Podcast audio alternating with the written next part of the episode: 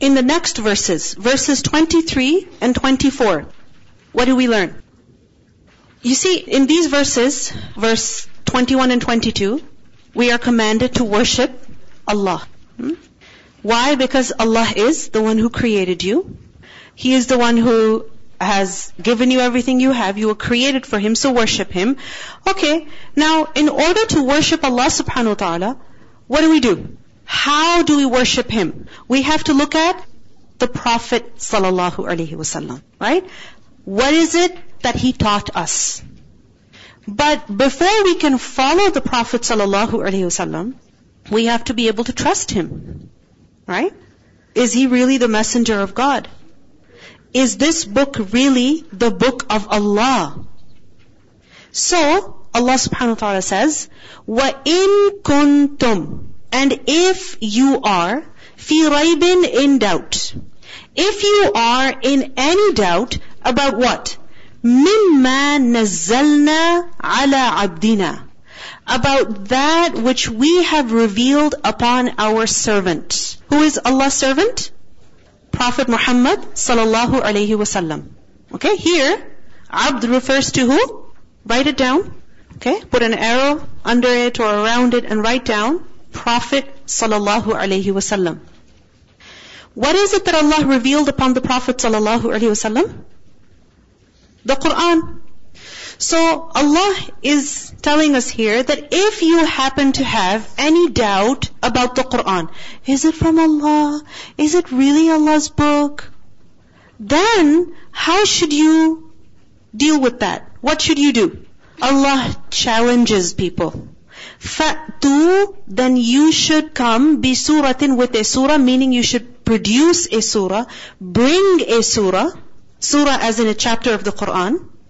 What kind of a surah? Mim mithlihi. That is similar to it. Similar to what?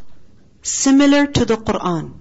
Because if you have doubt in the Quran, basically what you're assuming is that a human being has invented this Quran. Okay? So if you're saying that Muhammad sallallahu alaihi wasallam came up with it himself, then you know what? If he could do it, surely you could do it too. So why don't you give it a try?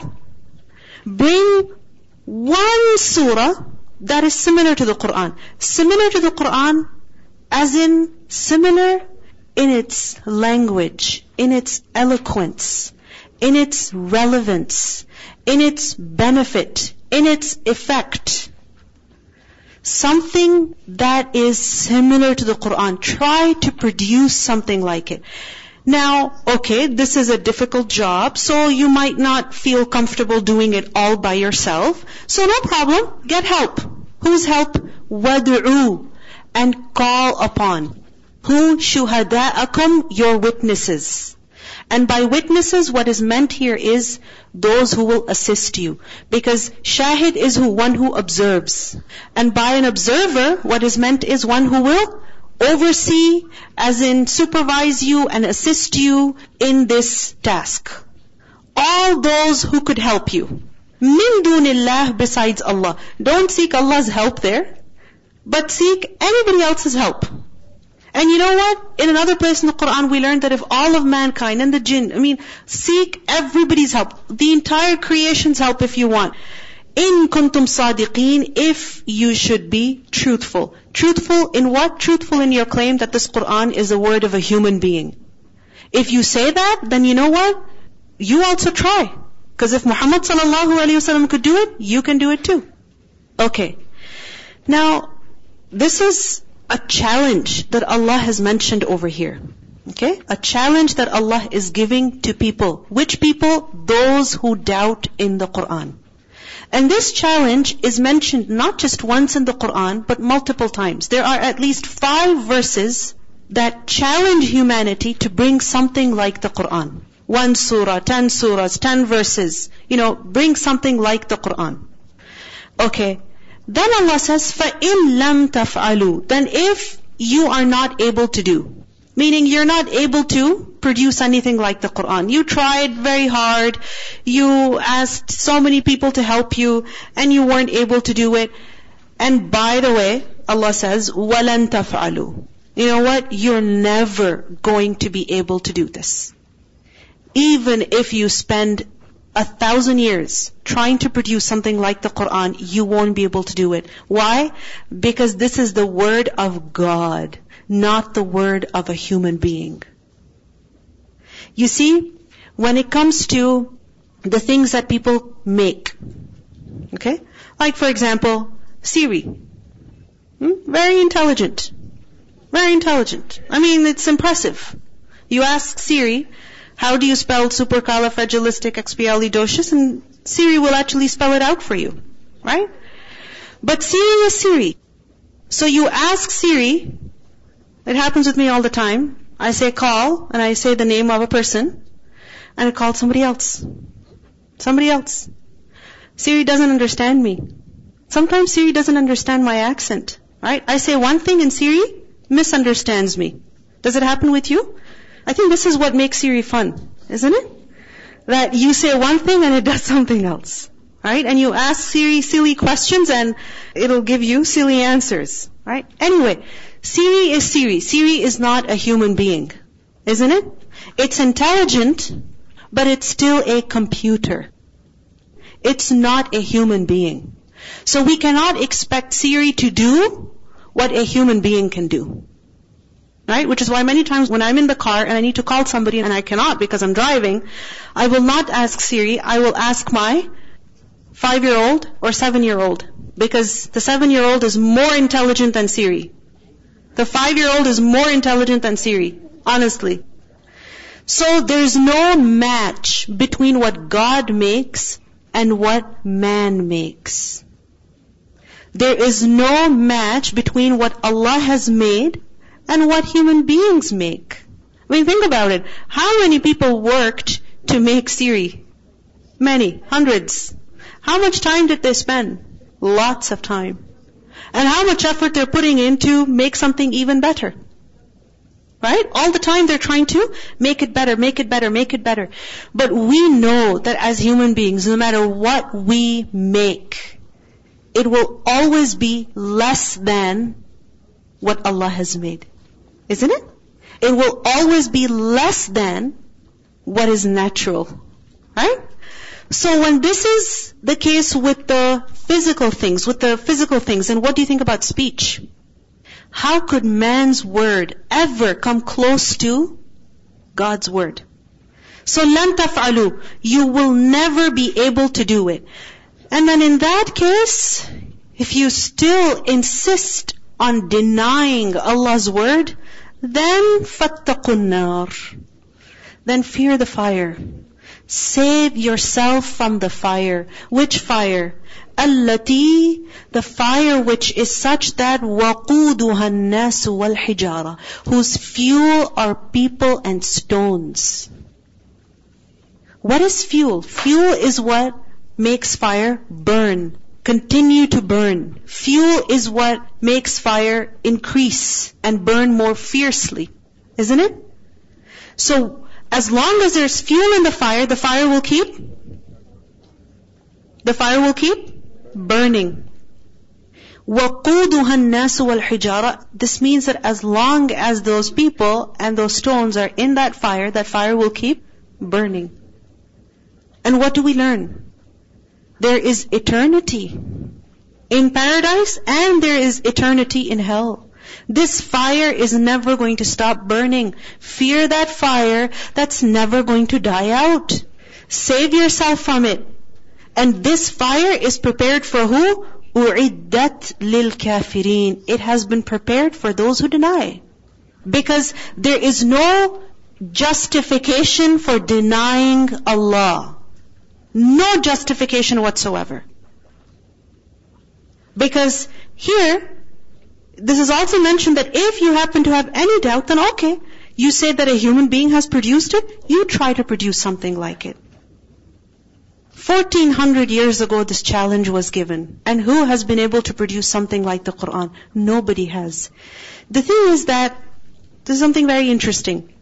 The Arabs, okay, the Arabs at the time of the Prophet sallallahu they were experts of language and eloquence, rhetoric. They were masters of it, experts of it. You know why? Because as a nation, as a people, the only way in which they expressed themselves, the only form of art they had was actually language, expression. When you study different civilizations, different cultures, you also study about their form of art, isn't it? Their culture. What do they make? What is it that they wear? You look at their clothing, you look at their foods, you look at their crafts, isn't it? Because that is how they express themselves. The Arabs only express themselves through language. You know why? Because they lived in the desert. What else can you make in the desert? Seriously. What can you make? Sandcastles. Okay. But come on. Sandcastle, okay, you make it, but you know what? You're thinking about sandcastles by the beach. Alright? Or by the lake, where you have water.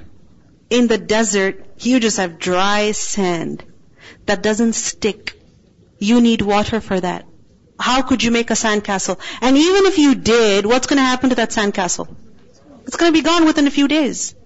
And this is why many Arabs, they lived as Bedouins. Why? Because they would go to a place, let's say there's, you know, a water hole, there is a well, or there's some water source. So they live nearby, and what happens after some time? The water runs out, okay, back up, go find some other place. Find some other place. There were only a few cities in Arabia when the Prophet ﷺ came. Now when you look at the map of Saudi Arabia, you see, oh, there's so many cities. Right? But at the time of the Prophet ﷺ, very few. So the only way in which people expressed themselves was through language. And they were experts of language. You know, the Arabs at the time of Hajj and at other annual festivals, they would have their poetry competitions. Okay? Poetry competitions. So people would travel from far and distant places to Makkah or to those uh, fairs. And what they would do is that, you know, one man would stand up and then he would start reading his poetry. And another person would stand up and he would say his poetry that would be much better than the other guys. Alright? So anyway, the person whose poetry would be the best, they would write it in gold in gold. Alright? And they would hang it inside the Kaaba. And those poems or that poetry was known as mu'allaqat. Okay, mu'allaqat. It would be hung for an entire year, written in gold. So you can imagine how much importance this was given. Anyway, there was this one man, his name was Labid. Labid. Lamba Yadal. If you're interested in writing it in Arabic, Labid. And Labid bin Rabi'ah, he was from the city of Ta'if. You know Ta'if?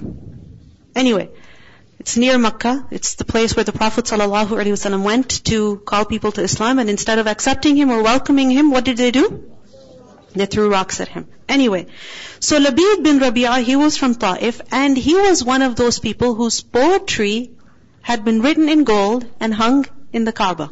So he was not just an average poet, he was one of the one of the best.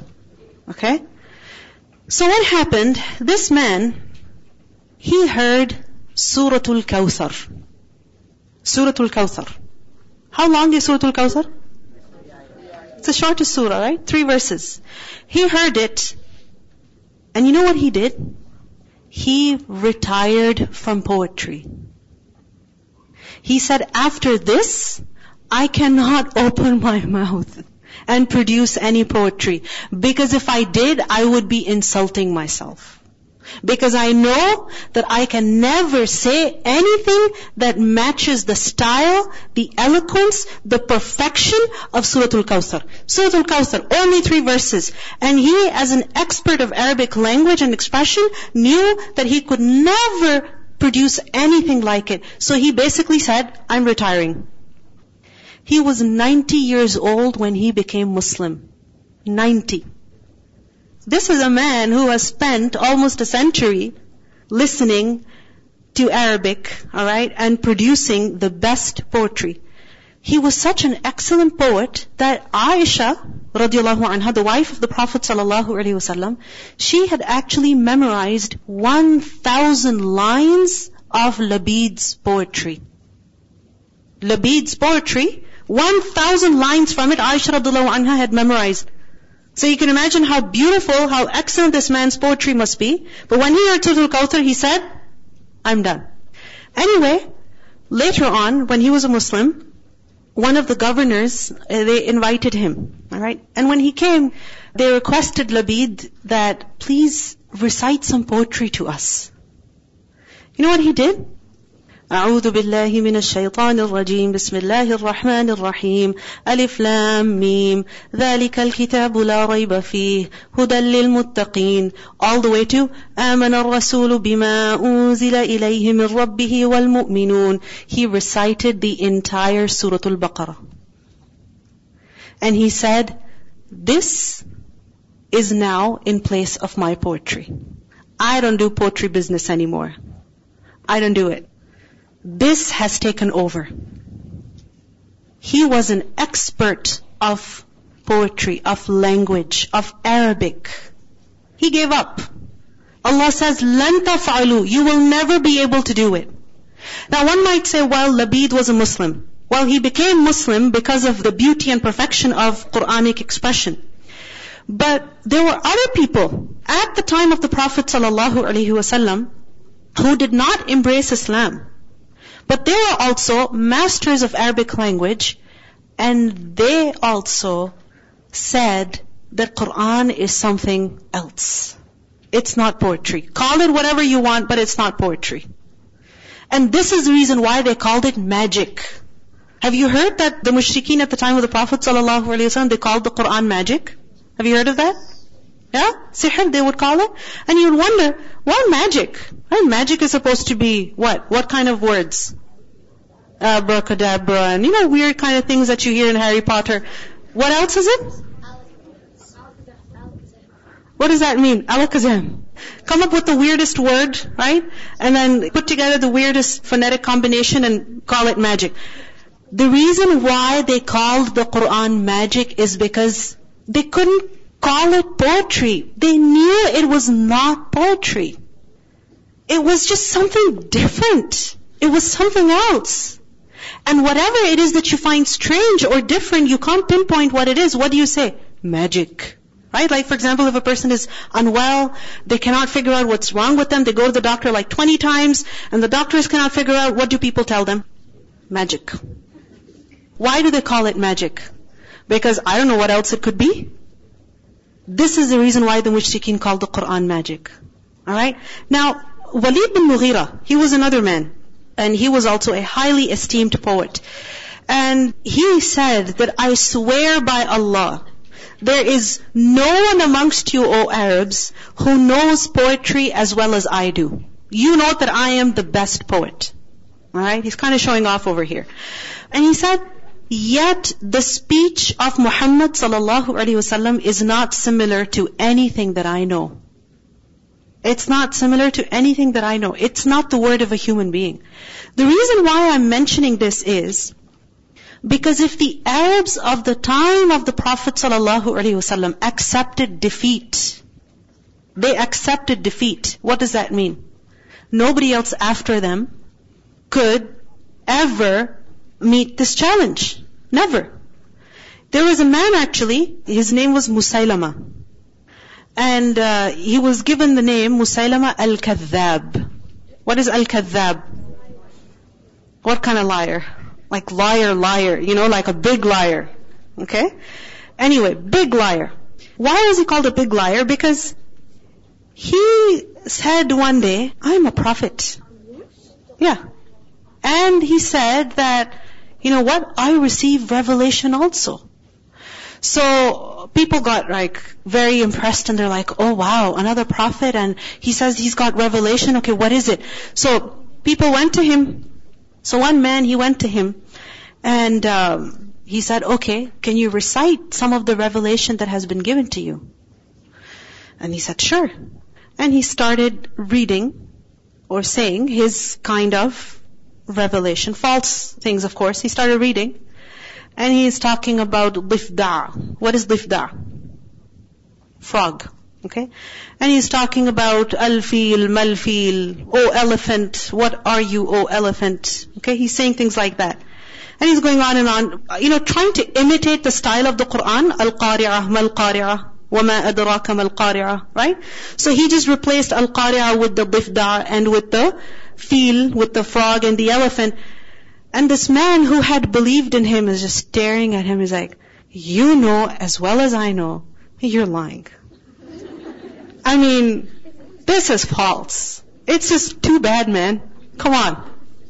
This is ridiculous. And he left him. So, people who knew the language and expression, they could tell between what was divine and true and what was not. So what does Allah subhanahu wa ta'ala say here? That فَإِلَّمْ تَفْعَلُوا وَلَنْ تَفْعَلُوا You can never do that. فَاتَّقُوا النَّارَ الَّتِي وَقُودُهَا النَّاسُ وَالْحِجَارَةُ Why? أُعِدَّتْ لِلْكَافِرِينَ In Surah Al-Isra, verse number 88.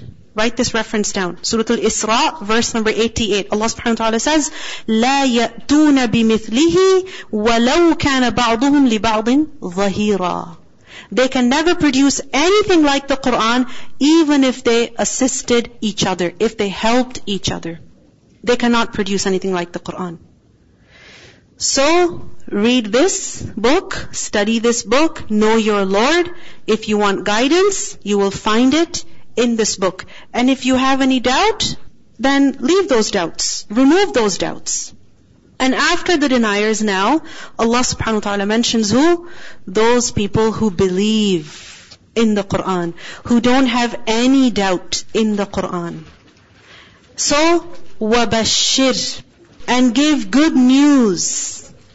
Give good news, O Prophet sallallahu alaihi wasallam, to who? الَّذِينَ آمَنُوا Those people who believe. Where is the belief? in the heart. وَعَمِلُوا الصَّالِحَاتِ And they perform righteous deeds. Where are the righteous deeds? Where are they? How do you do them? With your hands, with your actions, right? So the deeds are visible and the faith is hidden in the heart. Right? It's there. But if the faith is there, the actions will come. So give good news to those who believe and they also do righteous deeds, that أَنَّ لَهُمْ جَنَّاتٍ That indeed for them are gardens. What kind of gardens? تجري من تحتها الأنهار underneath which rivers flow. And I mentioned to you the meaning of underneath which rivers flow. What does that mean? One meaning is that those rivers will be entirely under their control. Right? Have you noticed something that so many times when paradise is mentioned in the Quran, the rivers are also mentioned. Yeah? Have you noticed that? Rivers are mentioned, right? How often does this description come? min tahti al anhar. Very frequently. Anyway, you know that if there is a house with a ravine, right? Close by or in the property, or right behind the house, what is going to be the value of that house compared to a house that doesn't have any ravine? Is there going to be a difference? People who are aware of real estate issues, is there going to be a difference? Huge difference. Why? Of course, people want it. People want it, which is why the price is high. Why do people want it? Because why not? It's beautiful. Now sometimes what happens is that you don't have control over that nahar, over that ravine. It's in the part of your property which is, you know, too uh, far away or, you know, it's not really ideal. You'd rather have it somewhere else. You don't have control over it.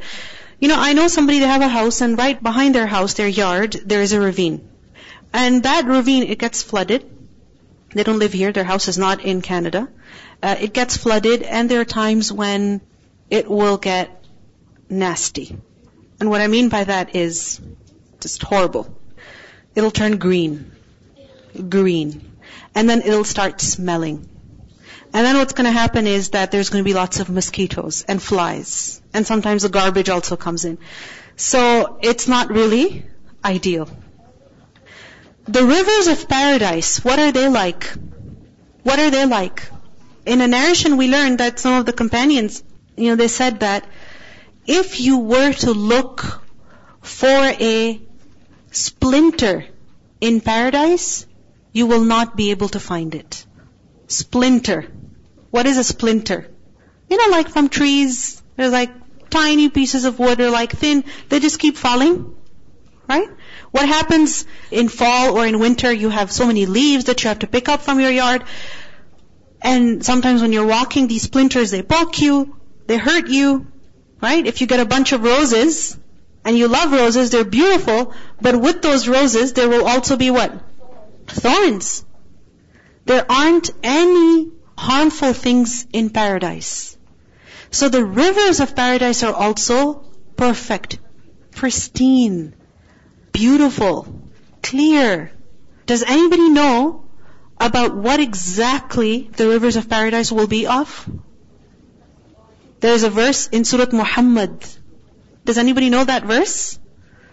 There is a verse in Surah Muhammad that tells us about the rivers of paradise. If you want to open your mushaf, you can do that. I mean, you've heard from childhood there's rivers of milk in paradise, right? But I want to know the proof. Okay, it's the verse with the word asalum musaffa. مثل الجنة الذي وعد المتقون فيها أنهار من ماء غير آسن وأنهار وأنهار من لبن لم يتغير طعمه وأنهار من خمر لذة للشاربين وأنهار من عسل مصفى ولهم فيها من كل الثمرات ومغفرة من ربكم كمن هو خالد في النار وسقوا ماء حميما فقطع معاءهم Barakallahu fi ilmik. MashaAllah. She didn't have the mushaf open in front of her. Hmm. I know many of you have memorized the Quran or memorized portions of the Quran. It's very important to review and make sure we don't forget what we have spent so much time learning. Anyway, the rivers of paradise, what are they of? Milk, leban. What is leban? Milk. Water, that is purified, that is completely clean, rivers of milk, rivers of honey, and also rivers of khamr, wine. I'm like, wine, hmm. Alcohol, ew. Wine, hmm, in paradise, yes. But not wine that will intoxicate people and make them do crazy things. Alright? Or even give any headaches. No. Wine is for paradise. Okay? Wine is for where? Paradise. That's where we'll have it, not here. Anyway, have you ever wondered, rivers of milk, won't that milk be dirty? Have you thought about that? Maybe you wondered as a child. Rivers of honey? Yeah? The thing is that when it comes to the descriptions of paradise, we don't compare them to how things are in this world. Only the names are the same. The descriptions, the exact details, they're completely different. Alright? They're completely different. You know, for example, cucumbers. You know what cucumbers are? Good. Anyway, my dad tells me about how when he was studying in the UK, they had some students that they knew who had come from different parts of the world. So anyway, one day they found these cucumbers at the grocery store that were really big and they were fascinated. My dad was fascinated that wow, big and beautiful, delicious, like how? Because in Pakistan where he comes from, where I come from, they're very different. So the people from Palestine, they said that these kind of cucumbers, we actually give them to our animals. I mean, what my dad was admiring and really impressed by, they said, we give these to our animals. We don't even eat them ourselves we eat those that are much better than this in quality. Right? And I remember when I came to Canada and I saw Mexican mangoes, I was like, are you joking with me? How could this be a mango? Red mango and weird shape? No, mangoes are yellow and they're big and they're fragrant and they're juicy and they're sweet. And these are different. So even in this world we witness this, that things of one place are much different from things of another place. So then what do you think about the difference in things in Jannah? Like how different would they be from the things of this world? So, تجري من تحتها الأنهار كلما رزقوا منها من ثمرة رزقا كلما every time رزقوا they are given provision meaning the people of paradise every time that they will be given provision to eat. Minha, from it, meaning from paradise. And what that provision is going to be, min samara, some fruit. Fruit. So every time they're given some fruit to eat, meaning every time they're eating some fruit, what's going to happen? Qalu, the people of paradise will say, هذا الذي, this is what ruziqna min qablu, we were given before. This is what we were given before. Why will they say this? Why will they say this? I remember the first time I saw Mexican mangoes, I was a little hesitant to try them. And honestly, it's taken me many years to acquire taste for Mexican mangoes. I still miss Pakistani mangoes a lot. Alright? But what happens is that when you see something, some food for the first time, what's your initial reaction? Hmm, I don't know what this stuff is. I don't want to try. Does it ever happen that your mom makes something different and you don't eat it? And she says, just taste it. Has it ever happened? One bite. Just tiny bite. Taste it before you reject it. And then what happens? You taste a little bit and you're like, hmm, not bad. This is pretty good. I'll have it. Um, seafood there are some people who will not even try things like what? Fish? Oh my god, that's such a broad category. Squid. Let's say squid. Okay? Let's say somebody brings you salad with squid in it. What would you do? Would you eat it? Okay, stop talking amongst yourselves and tell me. Would you eat it? You wouldn't. Many of you wouldn't. Why? Because in your house, you don't bring squid. Right? But in other houses where they do have squid, what will they do? Eat it right away, no problem. The point is that when you see something for the first time, something you're not familiar with, no matter how expensive it is and how much money you've spent on it, you will be hesitant. Isn't it? You will be hesitant putting it in your mouth. Okay. In paradise, Allah subhanahu wa ta'ala says that when people will be given food to eat, they will say, Oh, we've had this before. Meaning it will look very familiar. It will look familiar. But the reason is wa بِهِ مُتَشَابِهًا They will be given that food, how? mutashabihan? What is the meaning of mutashabihan? One that is similar. Similar. Similar to what? Similar to what they previously had or similar to what they had in the world. But of course, when they will taste it, how will it be? Out of this world, literally. Right? Different. This is how much Allah cares about His servants. That in paradise, people will not be burdened with hesitation even. They will not be burdened with even a little bit of reluctance. Because when you see something for the first time, you're hesitant. You don't feel, you cannot enjoy. Every bite you're taking, very carefully. I remember the first few times I had smoked salmon, it was very hard for me.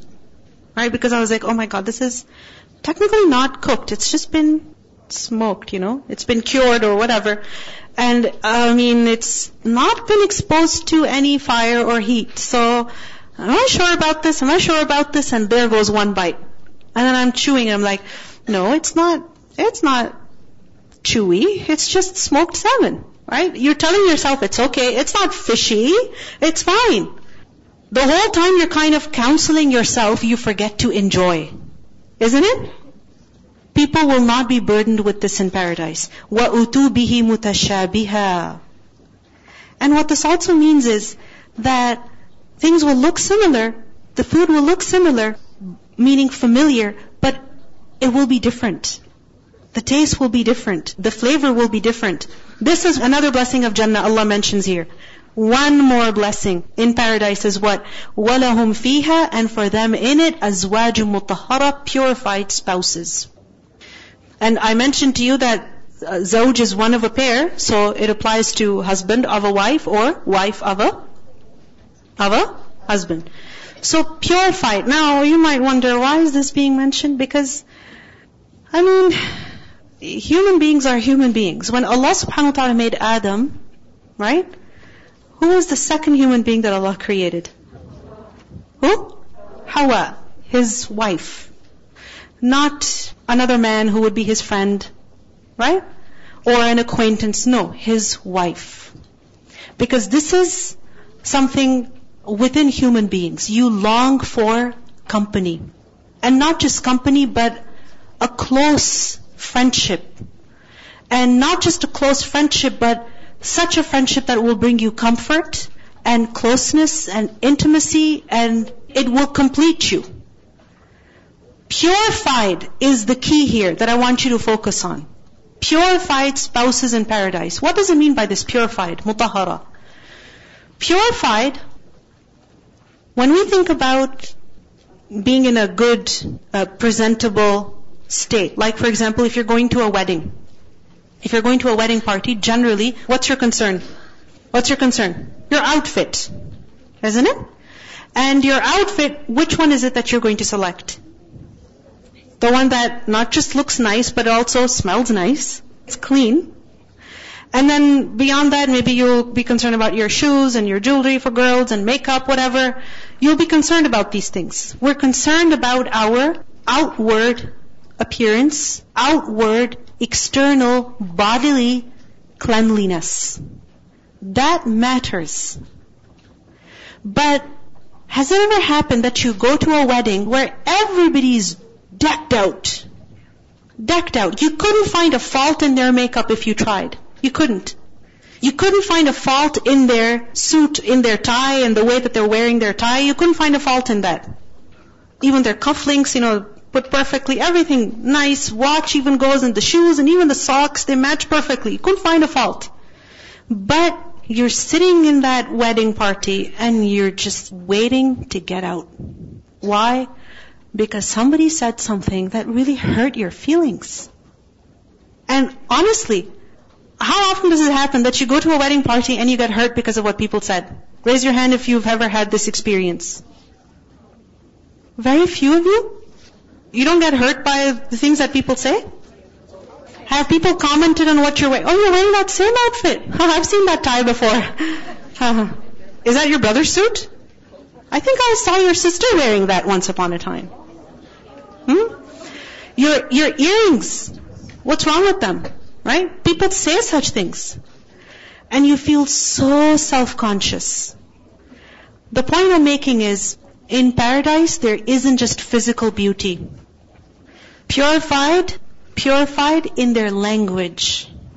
Purified in their character, in their manner, in their dealings. And the thing is that in this world, no matter how close a person is to you. No matter how beautiful of a relationship you have with somebody, there will be times when you hear from them something that will hurt you. There will be that time when you see them, and what happens? Maybe they do something that annoys you. So وَلَهُمْ فِيهَا أَزْوَاجٌ مُطَهَّرَةٌ وَهُمْ فِيهَا خَالِدُونَ And they will abide therein eternally, forever and ever, never to age. You know why? Because when the people of paradise will be in paradise and the people of hell will be in hell, death will die. You heard that right. Death will die. Death will be finished.